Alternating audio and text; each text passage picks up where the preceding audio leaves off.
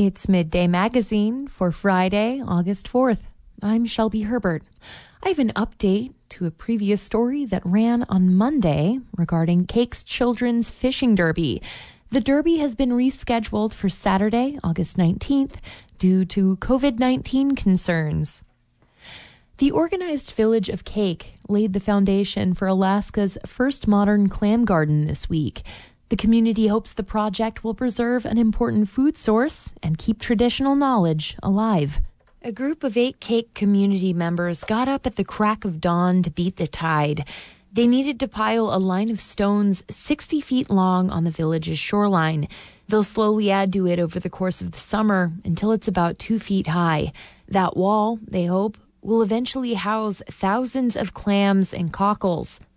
Aiden Clark is a junior at Kake High School and a member of the Alaska Youth Steward Program. He was all in to spend a morning out of his summer vacation hauling around big rocks for the clam garden. It's a lot of rock to move, but it'll do it'll do good for the community though. So the clam population is starting to go down a lot. And he's right. The clam population is starting to go down a lot. The EPA projects that shellfish harvests across the U.S. could fall by nearly a half by the end of the century. The administration says human caused climate change is the culprit. Simon Friday is the natural resources coordinator for the organized village of Kake, the village's tribal government. Friday says the garden will help make local shellfish more resilient to climate change in three ways.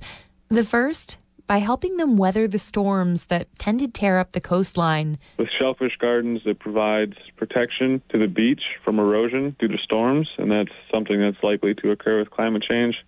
The second reason Clam gardens increase the number of shell fragments in the area, boosting the minerals baby clams need to create their shells. We're hoping that that will help with some of the ocean acidification due to the calcium in the shells. And the third reason the rock fortress could help trap food for the clams. So the, the gardens, they change the drainage of the beach, which allows more phytoplankton to be readily available so they have more food to eat, which allows them to grow faster and stronger and bigger and all that good stuff. But Friday says Kake's Clam Garden isn't just for the benefit of local marine life. During the COVID 19 pandemic, shipments of food weren't coming in on time, and the shelves of the village's only grocery store were laid bare. Now that things have settled down, Kake is preparing for the next crisis. We also realized that with climate change that we needed some sort of localized protective measures to ensure that we continue to have the foods that we enjoy, one of those being clams. They're also hoping it'll help fix the limited and expensive food options available to them right now. Eloise Peebles manages the Alaska Youth Steward Program in Kake, and she's helping rally youth volunteers to move boulders for the garden. Supporting local food security is a huge priority for her. Particularly because um, of the fact that we are already limited in our food by having a small grocery store and then having those prices be extremely expensive. And in order to have a healthy diet, we need to rely on the land and water around us. For thousands of years, many indigenous communities up and down the Pacific coast garden shellfish. Over time, their practices not only increased shellfish production, but also expanded their habitat and improved species diversity. The Swinomish Indian tribal community of Washington state built the very first modern clam garden in the United States last year. Friday went down a few times to check it out. And now he's thrilled to see his community invested in building a shellfish garden of their own. It takes a community. You're literally just moving heavy rocks. Yeah, it just requires a lot of work. a lot, a lot, a lot of people to move the rock. More, the more the merrier, because then you know everybody saves their back. Plus, they'll get to eat. And the team has a few different ideas in mind. What is your favorite way to eat shellfish? Ooh, favorite way? I'd probably have to say uh, as a chowder that my dad makes. Fried clams with a good old tartar sauce. I like crab. I like just boiled crab. With the foundation laid out, the last thing left for them to do is stack it all the way up to two feet. Friday says the main point of the exercise is education, so the bivalves that do take up root in the garden are just a bonus. Reporting for KFSK in Kake, I'm Shelby Herbert. Harmful algal blooms are becoming more common as Alaska's seas warm. A recent bloom identified in the Bering Sea is raising concerns with toxin levels multiple times higher than what is considered safe.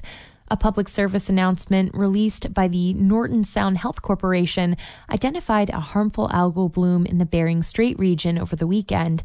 The UAF operated research vessel Sikuliaq found high concentrations of Alexandrium catenella, an algae that produces toxins that cause paralytic shellfish poisoning. Dangerous levels of algae were found near the Diomede Islands, Wales, and Savoonga.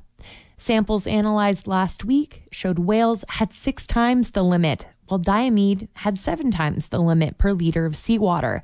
The St. Lawrence Island community of Savoonga had an astounding 47 times the limit. This is the same species found in a harmful algal bloom event in the Bering Strait region last year. Last year's algal bloom was highly concentrated and was one of the highest Alexandrium blooms ever observed in the United States. Alexandrium algae can infect marine wildlife, such as clams and crabs, and harm the organs of marine mammals and seabirds. Marine wildlife that consume the algae directly or indirectly through their food may accumulate higher concentrations of a specific toxin. Called saxitoxins, they can affect animal and human health. The full health risks are largely unknown, and the only way to recognize the toxins is through lab testing. The Sikuliaq, the research vessel collecting water samples, will be in the Bering Strait region, updating the Norton Sound Health Corporation and the State of Alaska Division of Public Health on harmful algae levels. If you feel sick from eating any seafoods, contact your healthcare provider. For more information on harmful algal blooms, symptoms, and treatment, call the Alaska Section Epidemiology at 907 269 000. A Wrangell nonprofit that supports cancer patients in Southeast Alaska hosts its annual golf fundraiser this weekend. As Sage Smiley reports, organizers promise fun and frolic, as well as education for all attendees. Once a year, a wave of neon pink splashes down across Wrangell's Muskeg Meadows golf course. You can hear laughter from one end of that course to the other. Patty Gilbert is president of the WMC Foundation, a Wrangell nonprofit aimed at helping support cancer patients in the region. When the foundation was organized in 2005, the foundation realized the hardship of traveling out of town for cancer care. The WMC Foundation offers travel and lodging reimbursements of up to $1,200 per year to anyone being treated for cancer in any southeast community south of Petersburg with a population of 5,000 people or less. Our foundation helps with all types of cancer. So, the foundation puts on a yearly fun and frolic golf fundraiser, bringing together women from Wrangell and Petersburg to raise money for the cancer care program. You don't need to know how to play golf. In fact, it kind of hinders you if you know how to play golf. Each hole on the nine hole course has a different challenge, prize, or theme. Participants may have to tee off with their foot in a bucket or substitute a golf ball for a wiffle ball at another hole. Chris Ellis plans out the course. She says the event was originally a more traditional golf tournament, modeled after major breast cancer research fundraisers down south, like the Susan G. Komen Foundation. Here in Wrangell, that plan didn't work real well. And so over the years, we have simplified things, made it more user friendly, and hopefully much more fun there were some costs involved in being part of that Komen Foundation that we really couldn't afford because we're not that big. So we just turned it into Rally for our local cancer care. As such, the event is geared toward women, but it's not just for breast cancer. The event raises money for all types of cancer treatment, and men are allowed to participate. We would we wouldn't turn any men away. If they want a fun and frolic, they are welcome and, and, right. All they have to do is put, put up with the uh, giggles of uh, 50, 70 women out on the course. And yep. lots of pink decorations. Lots, lots of pink. there will be a lot of pink. Mm-hmm. In keeping with the breast cancer rally roots, Gilbert says the WMC Foundation has also partnered with local tribal health provider, the Southeast Alaska Regional Health Consortium, or SEARHC. Last year, we partnered with SEARHC, and it vastly increased and doubled our donations, the amount of fun that we had, the amount of participation. It was a win win uh, partnering with SEARHC. So this year we're going to do it again. SEARHC sponsors the first hole of the tournament with a prize of $300 for the closest drive to the line. They also provide goodie bags and run carnival games to raise additional funds. Wrangell Medical Center Imaging Director Jackie Spry says last year the games raised almost $600, but she says that's not the event's only purpose. It is a lot of fun, but it's also really important for us to be able to pass on education while we're there at our tent. They share information at the event about breast cancer screenings. Spry explains Wrangell has some state of the art mammography equipment that SEARHC wants to make sure community members know they have access to. We're very fortunate to have that technology on our small island, and it's important because one in eight women get breast cancer, where one in 800 men get breast cancer. Breast cancer is also the second leading cause of death among women in the United States following lung cancer. The event also includes a moment to honor those who have battled cancer. Ann Kramer is a retired mammographer and board member of the WMC Foundation. Each year you, we have the opportunity, you can pick out one little pieces of cloth or hearts in different shapes. You can write the name on it of your loved one who has had any type of cancer, and then it is uh, ironed on and it will be there forever. WMC Foundation Treasurer Olinda White says the foundation has disbursed over $152,000 to more than 180 people since it started in the mid 2000s.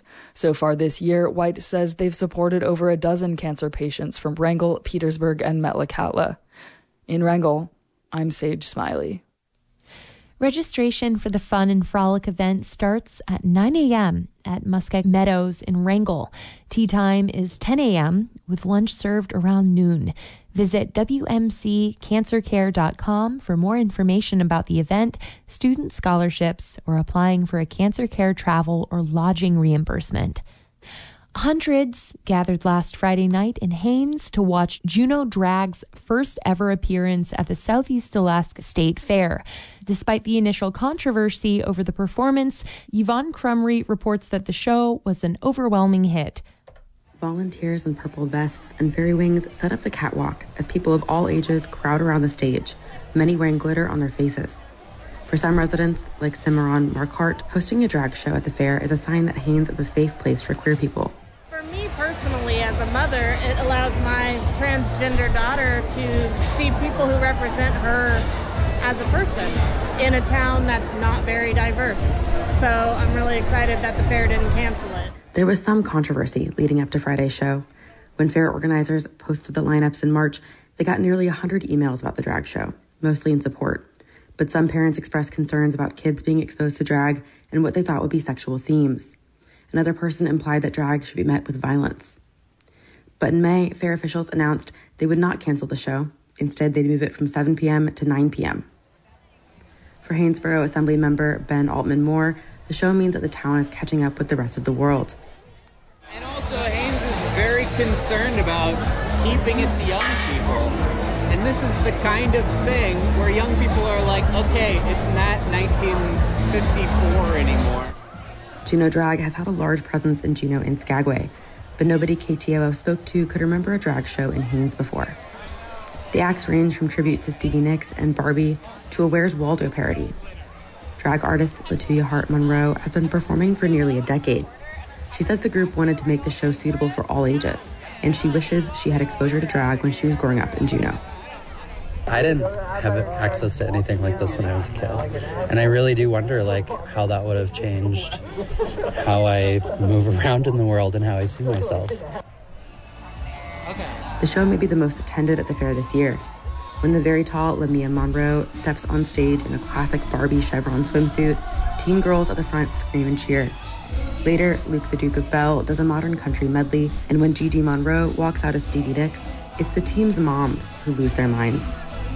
Did you enjoy our kings and queens tonight?